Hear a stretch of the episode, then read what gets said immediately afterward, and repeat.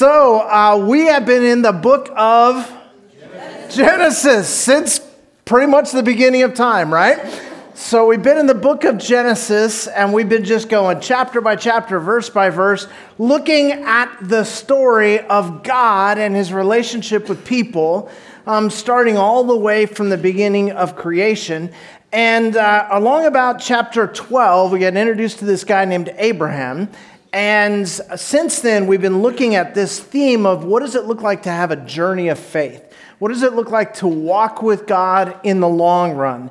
And so we get these little glimpses of Abraham's life starting in chapter 12 and moving forward. And then we get uh, glimpses of his son Isaac's life. And then we get glimpses of Jacob's life. And that's kind of the way the book of Genesis has been developing. But something I noticed, and I want to make sure that we're all sort of on this page Tradition, as you know in the ancient Near East, tradition determined that the inheritance, the blessing, the headship of the family was passed on to the firstborn male, right? So the first son is the one who traditionally inherits a double portion of his father's estate. He becomes the new head of the family or the clan, if you will. He's the chief heir. He's going to uh, receive the blessing of his father. Whatever blessings the father have, has received in his life get passed on down to that firstborn son. And we talked about this quite a bit.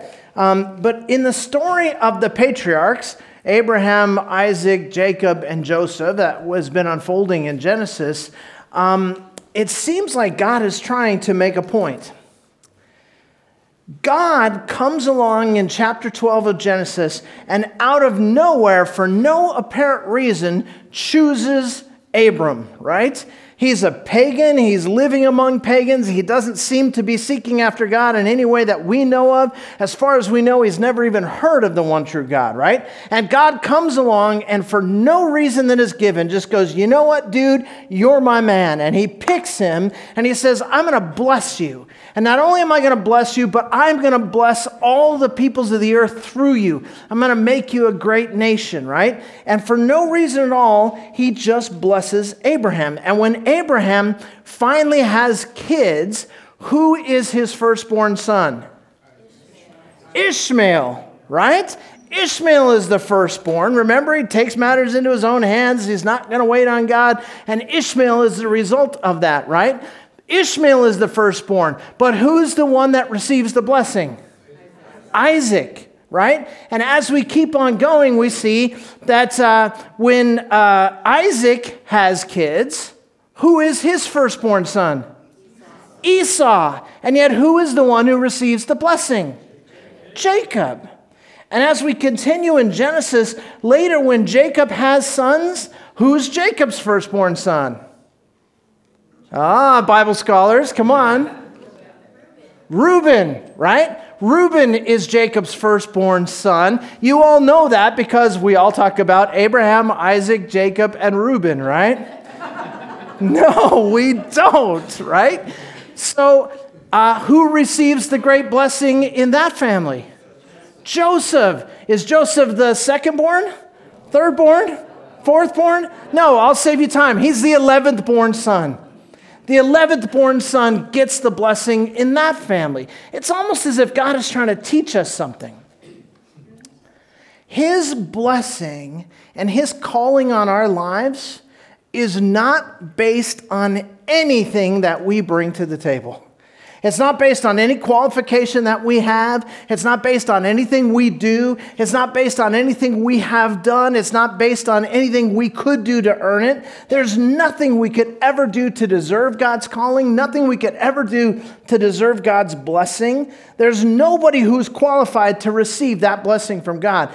God's calling and God's choice of blessing is based purely on grace. And somebody say amen to that? Amen. And it's his choice, not our accomplishment. It's not that he looks and goes, All right, I guess I got to have you and you. You're the firstborn and you're. No, he says, Listen, I'm going to set my love on who I'm going to set my love on. There's a verse in Acts 10 34. You don't have to look it up. It says this God is no respecter of persons. Now, that doesn't mean God has no respect for us.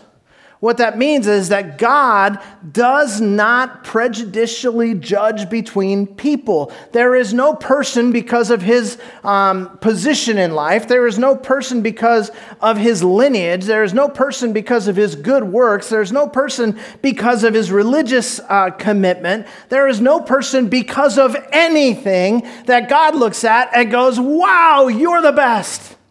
It's simply based on grace. In Exodus 15, he told Moses, he goes, I will have mercy on whom I have mercy, and I will have compassion on whom I have compassion. And that's as much explanation as he gives us about why somehow, by his amazing grace, he has set his love on us. And so, do you know what that means? It means you and I don't deserve to be here. But by the grace of God, here we are. It, it, it, means we don't deserve to be a part of his blessing, but by his incredible mercy, we're dropped right in the center of his blessing, even though we are not the firstborn. According to Romans 8, who's the firstborn? Jesus. Jesus is the firstborn among all creation, right?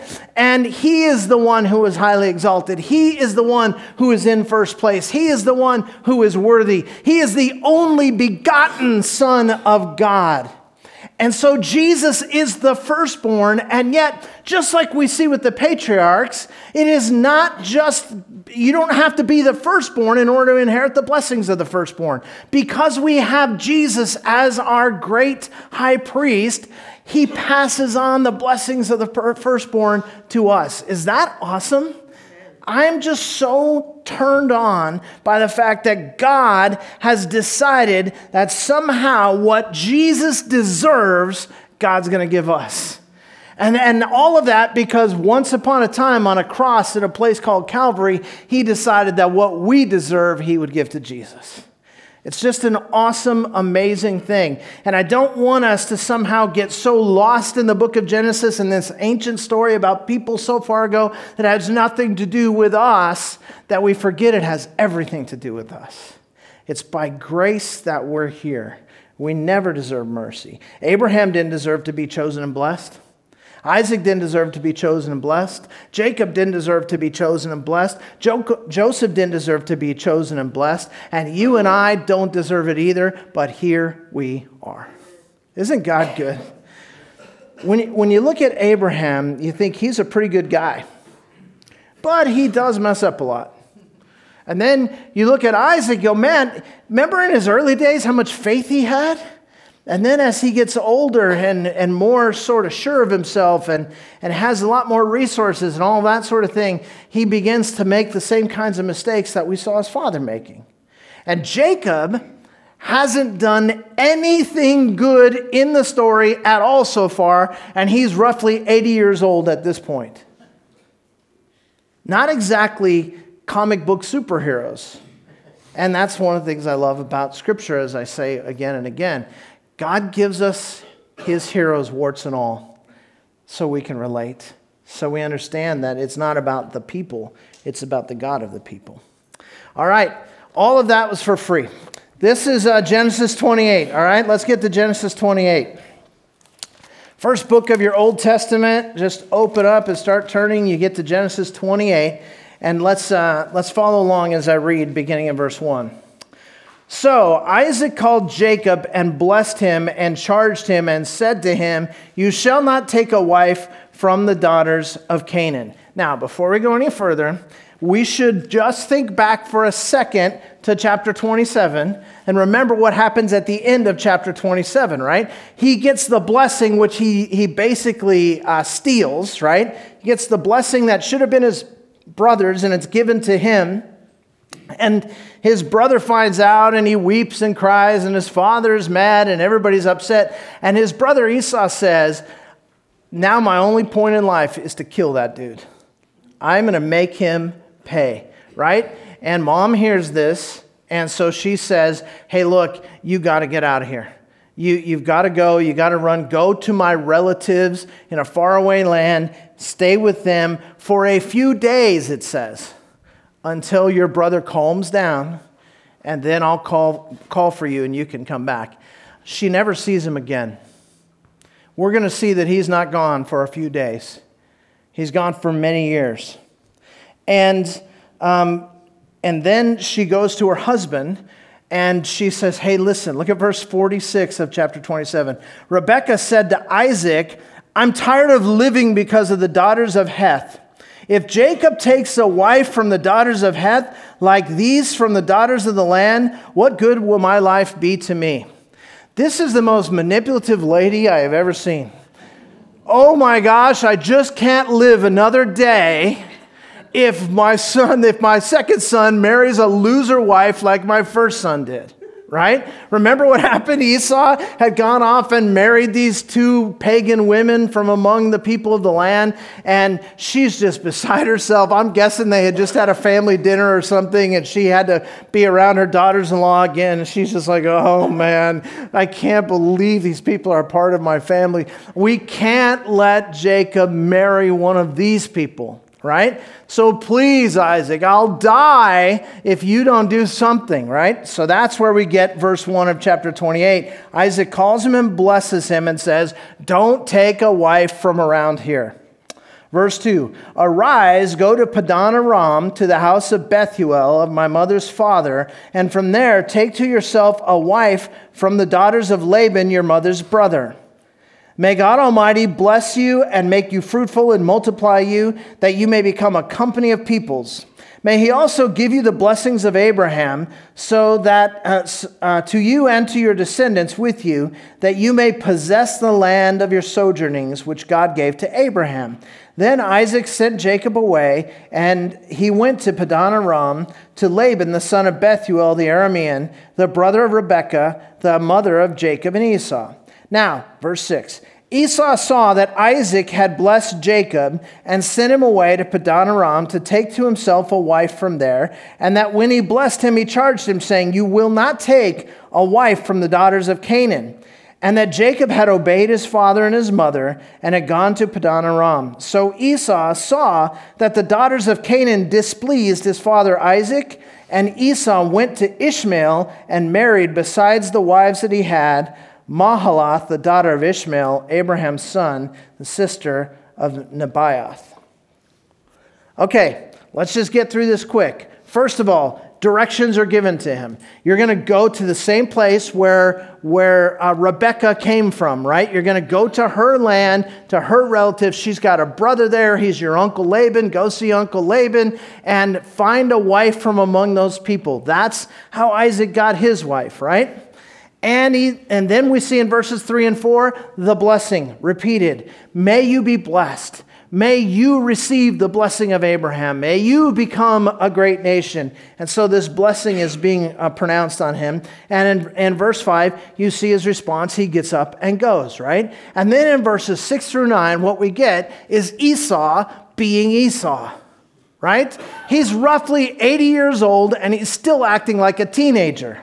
He overhears that our, my parents don't like a certain kind of women, so I'm going to go marry me another one of those. That's what he does. His sole reason for doing it is to make his parents angry. Now, does that sound like a rebellious teenager? I'll show them, right? That's exactly what he's doing. And he goes off and he doesn't just pick any, any pagan woman from the land, he actually goes to the people of Ishmael. Ishmael, the, the one who was cast off, the one who is the, the uh, shall we say, the rival of his brother, right? And he goes to Ishmael and marries a cousin from among Ishmael's people. And why did he do it? To make his parents mad. Bitterness is a horrible thing. It just insists on being your master. He just keeps making life decisions for all the wrong reasons. Now, don't forget this Jacob is filthy rich, right? His dad is the richest guy in the region, okay? So let's just say he is like the son of Bill Gates. He is super, super, super rich and has already been determined that he is going to be the heir, getting a double portion of his father's estate. And they got that blessing when they thought his father was about to die. They didn't know his dad was going to live another 35 more years, right? And, but, so the money hasn't transferred to his account yet, but he's already living the high life. He's already the eldest uh, son, or the, the second eldest son, who is in the place of the eldest son, in the home of the rich man. He's living in the palace. They have chefs, they have butlers, they have maids, they have chauffeurs. And that's his life. He's doing really, really, really, really well, living the good life on daddy's dime. But he has to leave. And why does he have to leave?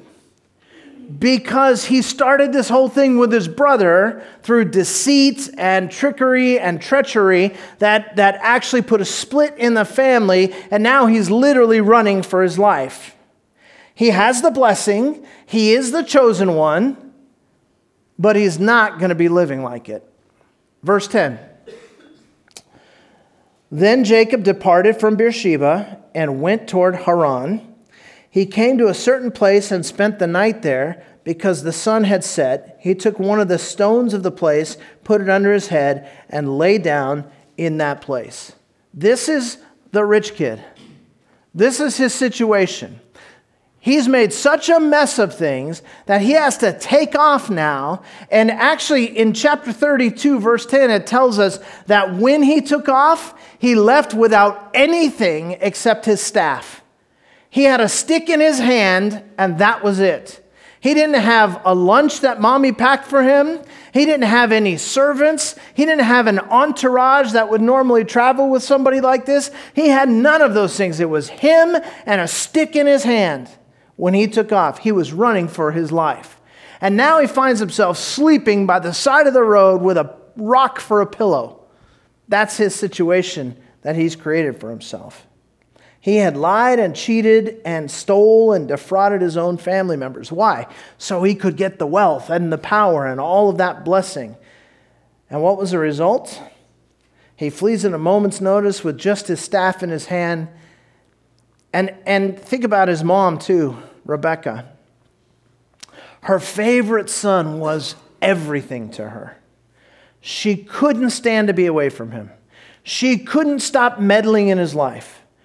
She would stop at nothing to make him happy, whatever it took to make him happy. And now he's sleeping on a rock in the middle of the wilderness, and she's never going to see him again, all because of her plan and his carrying out of that plan. And I can't help, you know, these stories, they give us this narrative. They're an interesting story. You could make a movie out of any of these chapters. And yet you go, okay, but what does it have to do with us? What, what, can, what can I learn from this? How is this going to change my life? And so I keep seeing these lessons. And one of these big practical lessons I see in this is if you're willing to fully trust God, you never have to worry about provisions. And yet, if you want to take matters into your own hands, especially if you're going to lie, cheat, steal, and deceive to do it, you have to live with the consequences. And we see this in our lives today. How many times have siblings become estranged from each other while fighting over mommy and daddy's estate? It happens again and again and again. And it's not because they're bad, it's not because they're greedy, it's not because they're anything. It's just that there's something in us that says, I got to get my share. And getting my share can become more important than loving my brother, than loving my sister, than being in a relationship with my family and, and families split over this kind of stuff. You can either trust God to be your source of supply and therefore do what's pleasing to Him, or you could take matters into your hands and finagle and file lawsuits and, and hide things and do all that kind of stuff. I, I had a friend who, uh, she was from Germany, and so uh, as her mother was getting older, she would go back to Germany to visit. And finally, it was very clear that we were down to the last few months of her mother's life. And she was in sort of uh, some version of hospice care. And so uh, her kids were coming back to the house to visit over those last few months. And she would fly back to Germany and she would tell us what was going on when she came back. And what they did was they devised a system where if there's anything in the house that you want, you put a sticker on it and the stickers were color coded, and each kid had a different color sticker. And so when you were there visiting, if you saw that you really wanted this china cabinet, you would put your sticker on the china cabinet, or if the, you know, this, whatever. And, and so there's stickers uh, sort of on the underside of all the tables and all that kind of stuff as the weeks are going by. And every time she made a trip, what she found was her sticker had been removed and another sibling sticker had been put on it. And, and this is an old friend. We lost track of her. I haven't talked to her in years. But the last time I talked to her, she was not speaking to any of her siblings. And it was two or three years after her mother's death. Guys, the stuff we do because we're afraid that if we don't somehow take matters into our own hands, God won't provide for our needs. Never forget Philippians 4:19. My God shall supply all of your needs according to his riches and glory. He wants to supply our needs. So Jacob is, is lying along the roadside. That's where we left him. His head's on a rock. He's probably feeling pretty low right about now when something really strange happens. He has a weird dream. Look at verse 12. He had a dream, and behold, a ladder was set on the earth with its top reaching to heaven, and behold, the angels of God were ascending and descending on it. And behold, the Lord stood above it and said, I am the Lord, the God of your father Abraham, and the God of Isaac. The land on which you lie, I will give it to you and to your descendants. Your descendants will also be like the dust of the earth and will spread out to the west and to the east and to the north and to the south. And in you and in your descendants shall all the families of the earth be blessed. Behold, I am with you and will keep you wherever you go. I will bring you back to this land. I will not leave you until I have done what I have promised you. Then Jacob awoke from his sleep and said, Surely, the Lord is in this place, and I did not know it. For he was afraid and said, How awesome is this place! This is none other than the house of God, and this is the gate of heaven. Now, now go back to verses 12 and 13 and just look as this dream begins, as God reaches out to Jacob. Look at the introduction that God makes. Verse 12 I had a dream, behold, a ladder, and there's angels on it. Verse 13, and behold, the Lord stood above it and said, I am the Lord. He's introducing himself. I am the Lord, the God of your father Abraham and the God of Isaac. That's how God introduces himself to Jacob. Jacob is 80 years old, give or take. He has lived in the house of the great patriarch Isaac his whole life. And yet, when he has this encounter with God, it is somehow incumbent upon God to introduce himself. And when he introduces himself, he does not say, as he does in other places, I am the Lord your God. He says, I am the Lord, the God of Abraham and the God of Isaac. And it stops. 80 years old, and this is the introduction. Hey, you probably don't recognize me. So let me just tell you who I am. I'm the God of your grandfather and the God of your father. Now, he was 80. He grew up in a God fearing home. He had been given this blessing. He certainly knew about the God of his grandfather and the God of his father. He had heard about this God all of his life. But how many of you know that it is entirely possible to know a lot about God and not know God at all? That was his situation. He knew a lot about God, but he didn't have a relationship with God. He knew the stories, he knew the traditions. He probably even believed intellectually in the God of his fathers, but he didn't know him yet. And we're going to see more about that later. But as we go down in verses 14 through 17, um, God comes and says, Listen, I am going to bless you. I'm going to take care of you. I'm going to bless your descendants. I'm going to make you a great nation. I'm going to bless all the peoples of the earth through you. I'm going to give you all this land. Don't worry. I know you're on the side of the road with your head on a rock right now, but don't worry. I'm your God and I keep my promises. And I made a promise to your grandfather and I made a promise to your father. And now I'm making that promise to you. I am never going to forget about you. I'm going to take care of you. I'm going to keep all my promises and I'm going to make you a great man and I'm going to make you a great nation. Look at how many times he, he uses the word will, beginning in verse 14. Your descendants will also be like the dust of the earth, and you will spread out to the west and the east and the north and the south. And in you and in your descendants shall all the families of the earth be blessed. Behold, I am with you, and I will keep you. And wherever you go, I will bring you back to this land, and I will not leave you until I have done all that I promise you. God comes along and goes, Look, I know it looks bleak right now. I know it looks tough right now. I know you don't know what's going on. And I know you don't even really know who I am. But I'm going to tell you something. I will make good on my promises. How encouraging must that dream have been? How, don't we sometimes just need a good dose of encouragement to get through the day? Then, how many of you have had a day in the last week or two where you're just like, you know what? I need to be encouraged right now. I feel like I'm not going to make it right now. I, I just don't know how we're going to overcome these trials right now. I just don't see how anything good could be made out of what's going on in my life right now. How great would it be to have God Himself come along and go, hey, it's me. I want to remind you of something. I have had my eye on you since before you were conceived. I have a plan for your life that if I told it to you, it would absolutely explode your mind.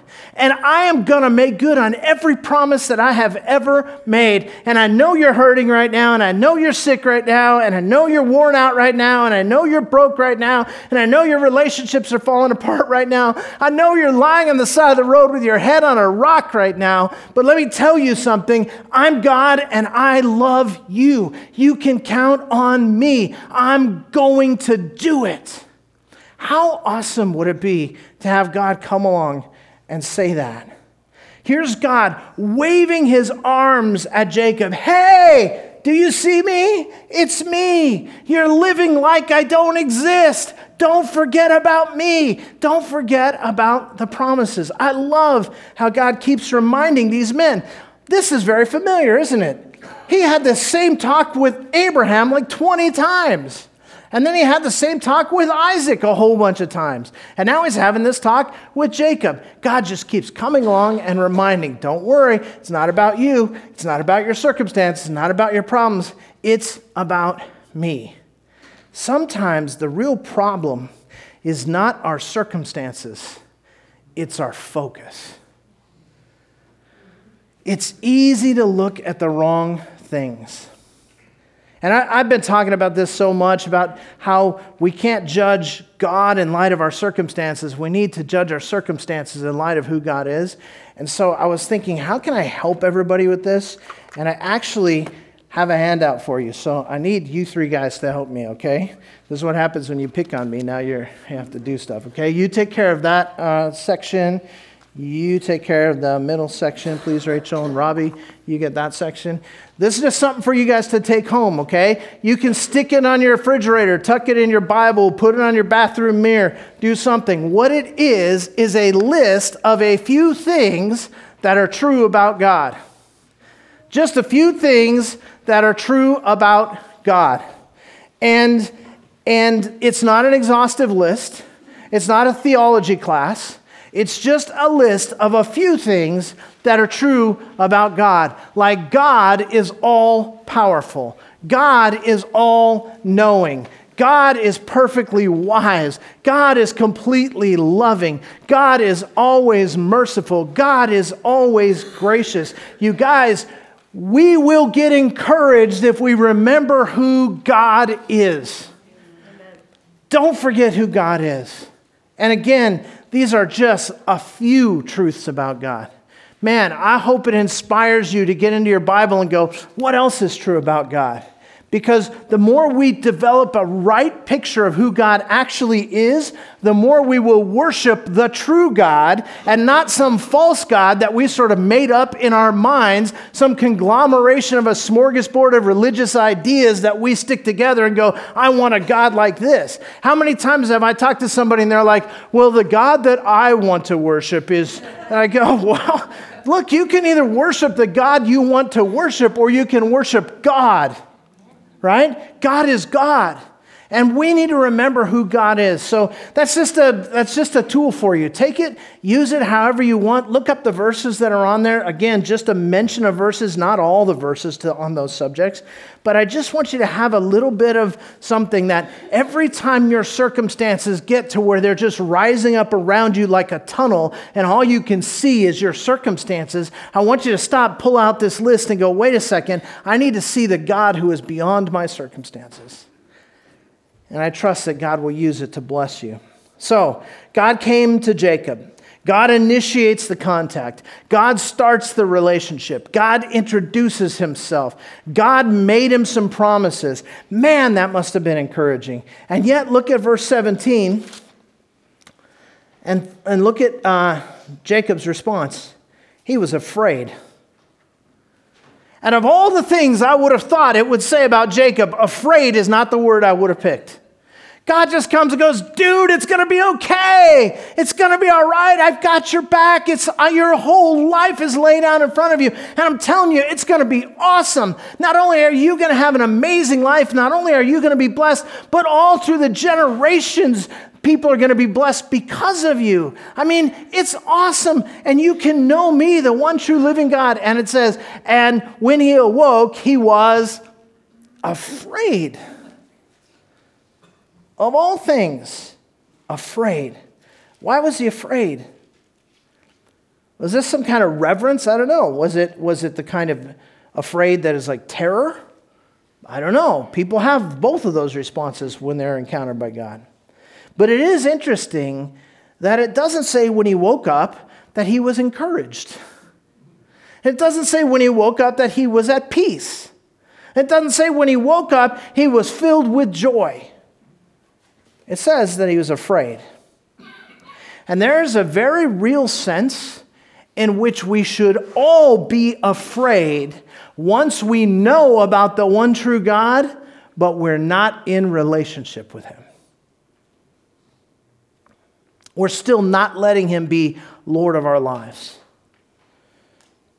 Sometimes ignorance is bliss. But if you have the blessing that God has introduced himself to you, if you have the blessing that God has begun to reveal himself to you, if you have the blessing that God has begun to just stick his finger in your heart and stir a little bit, and you're starting to become more aware of spiritual things, and, and you happen to be here today hearing from the Word of God about the God of the universe and the plan that He has for your life, if you happen to be so blessed as to be in that situation, it is my prayer that if you don't know that God, you will be afraid. And if you know that God, that you will be encouraged. And so, this is part of what God does. He reaches out to us and He doesn't just go, hey, by the way, if you'd like to add me to your life, sometimes people enjoy that. No, He comes along and goes, You are toast without me. And I know we're not supposed to preach like that because people don't want to come back to church. But unfortunately, that's what the Bible says, and it doesn't seem like church growth was its highest priority. See, God is reaching out to us to say that the choice between knowing and following Him or knowing about Him and rejecting Him is the biggest choice any of us will ever make. And we had better take it seriously. And look how he responds. Verse 18. So Jacob rose early in the morning and he took the stone that he had put under his head and set it up as a pillar and poured oil on its top. This is a, some sort of religious ritual. He called the name of that place Bethel. However, previously the name of the city had been Luz. Now, Bethel means house of God. When Jacob made a vow saying, then Jacob made a vow saying, If God will be with me and will keep me on this journey that I take, and will give me food to eat and garments to wear, and I return to my father's house in safety, then the Lord will be my God. This stone which I have set up as a pillar will be God's house, and all that you give me I will surely give a tenth to you. God, God bridges the gap, makes the introduction, promises the world, and invites him to trust him. And his response is an if then statement. If you watch out for me, feed me, give me clothing, give me a place to stay, keep me comfortable, blah, blah, blah, blah, blah, blah, blah, and bring me back to my father's house in safety, then I will give you the honor of being my God.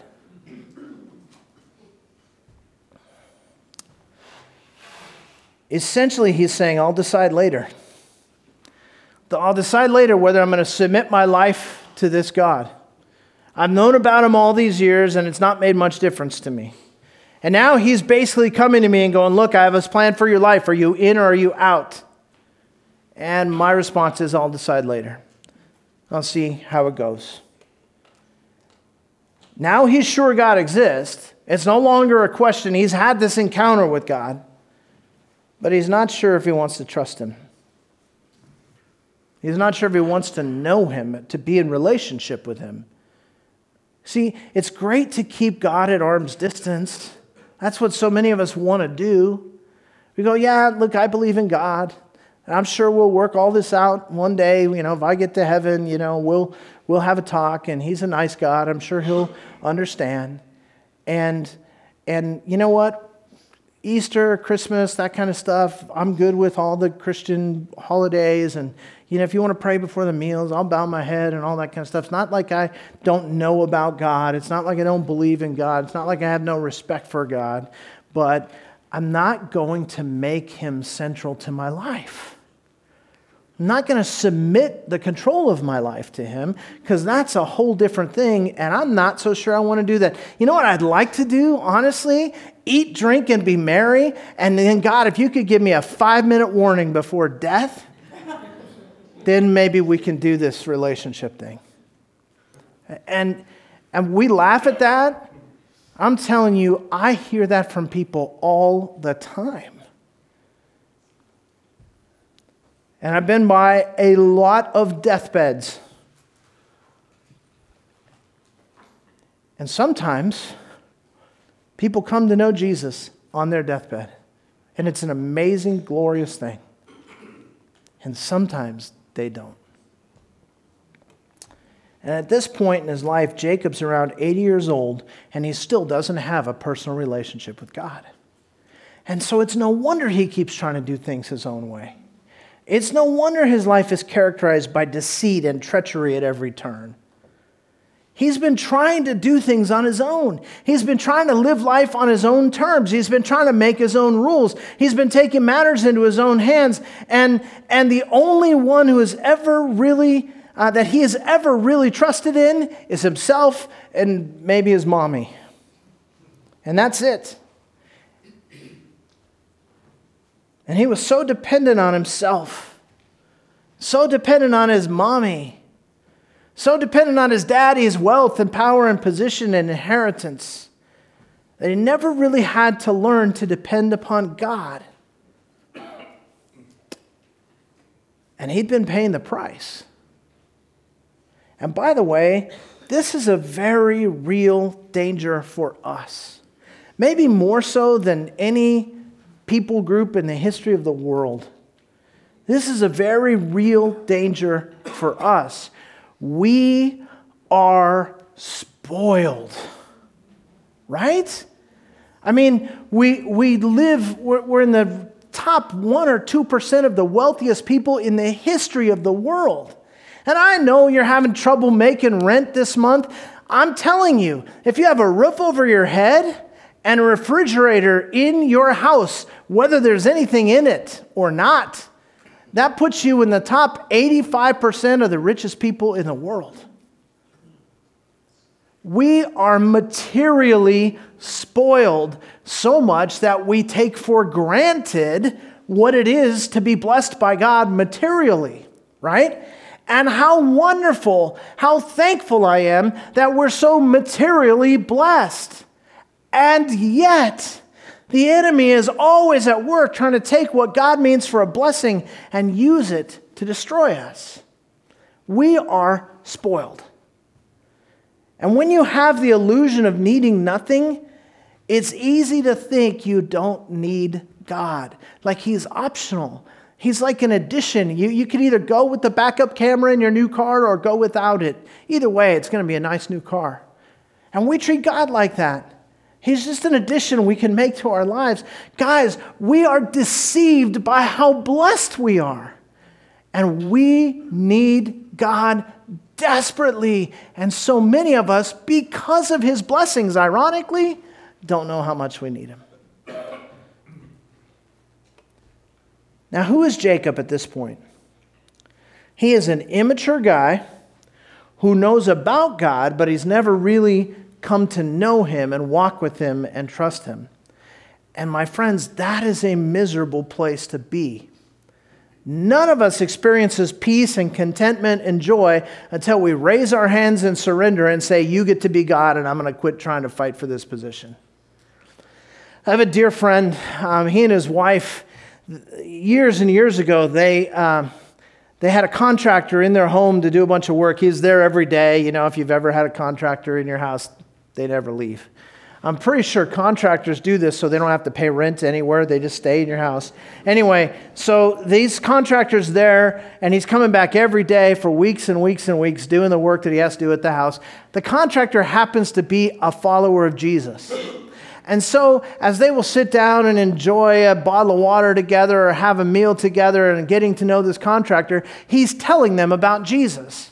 And as time goes on, the days go by, the weeks go by, and he just keeps witnessing and sharing Jesus. And eventually they go, How do we come to know this Jesus? And there in their kitchen table with their contractor, he and his wife bow their head and give their lives to Jesus and are, are um, saved.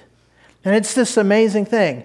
And here's what he says when he tells the story He goes, And what followed was the worst 12 months of our lives.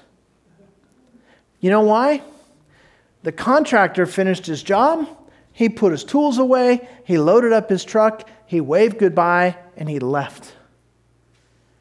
They had no Bibles, they had no church, they had no teaching. They had no one to disciple them. They had no awareness of what it was to walk with God. They had just had this encounter with God in which they invited Him to be their Lord and Savior. But beyond that, they knew nothing. So now the Holy Spirit is in them, but they're continuing to live the way they have always lived. And they said, That was the most miserable year of our lives. Because when you're continuing to live the way you lived before you knew God, guess what? Your sin is no fun anymore. All of a sudden, your conscience is pricked by things that never bothered you before. And, and, and you can't enjoy the life the way you used to live it. But if you don't start living life with Jesus the way He designed you to live it, you're going to be caught in no man's land. And I am just afraid that churches across America today, this morning, are packed full of people, many of whom have knowledge of who God is and are involved in some religious way, but have never really let Him be Lord of their lives. And until He's Lord of your life, you will be miserable. And so you may have just wandered in here today, like, man, it's hot out there. I'm going to go and they probably have some air conditioning in that place. And you're just like, wow, I did not need to know this. Now it's going to be worse for me, right? And I know this stuff now. Hey, guys, listen. The reason God is telling us these things from His Word is because He wants us to live out the blessing, not just know about it. When you know about the blessing and you're not living in it, it's a miserable, miserable way to live. So, where do you find yourself today with regard to saving faith? Where do you find yourself today with regard to Jesus being Lord of your life? Where do you find yourself today with regard to actually submitting to Him and Him being the King and you being the follower?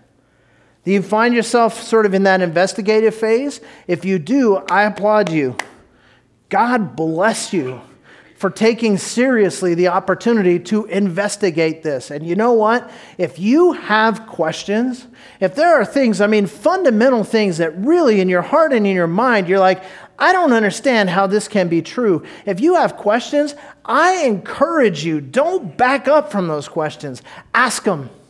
Find somebody who knows their Bible well and sit down with them and talk with them and ask them the hard questions. Think hard things. Ask hard questions.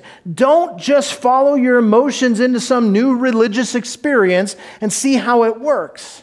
If you're, if you're investigating Jesus and the claims of the Bible, do it. Do it with all your heart. If I can help you, come see me. Be happy to help you. It's good to be in that stage, but don't stay in that stage forever. I guess what I'm saying is wherever you find yourself today, take the next step. If you really have questions, ask them. Figure it out. I, you know, anybody who is a, um, a teacher of the Word of God should not be afraid of skeptics and their questions. The Bible actually is true.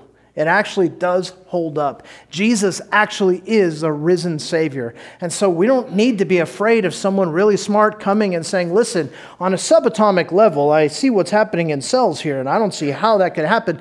Listen, that's cool. Ask those questions. We shouldn't be afraid of truth. Take the step, ask the questions. Or maybe you might be in a place where you know about God, but you're refusing to submit your life to Him like Jacob was. And my advice to you is take the next step. Just realize that somehow your, your knowledge of God has to travel this 18 inches from here to here. It's got to go from your head to your heart. And until Jesus is actually a relationship of yours, then he's nothing. The gospel is not good news, it's bad news if you don't accept the free gift. So it's time. It's time to take that step and go, you know what? I'm not questioning. I know it's true. I just don't want to give up my right to be in charge of my own life. Guys, Jacob decided to be in charge of his own life and he's sleeping on a rock. How about we trust God? How about we experience his grace? Or maybe you're in a place today where you are experiencing his joy where you are experiencing contentment, where you're experiencing peace and fulfillment. Not that your circumstances are easy, because none of our circumstances are always easy. Maybe you're going through some hard things, but there's this abiding joy, this, this knowledge of God that is relational, where you go, it's going to be okay. I have a God to run to, and He puts His arms around me, and He picks me up, and He carries me through these hard times. And what I want to say to you is take the next step. Go deeper with God. Don't back up. Don't be afraid. Press into God. You'll never be sorry that you pressed into God. But don't let yourself go 80 years or 80 months or 80 minutes knowing about God but keeping Him at a distance. Wherever you find yourself, I want to encourage you to take the next step. God has an unbelievable plan for your life. What are you waiting for? Let's stand and we'll pray together.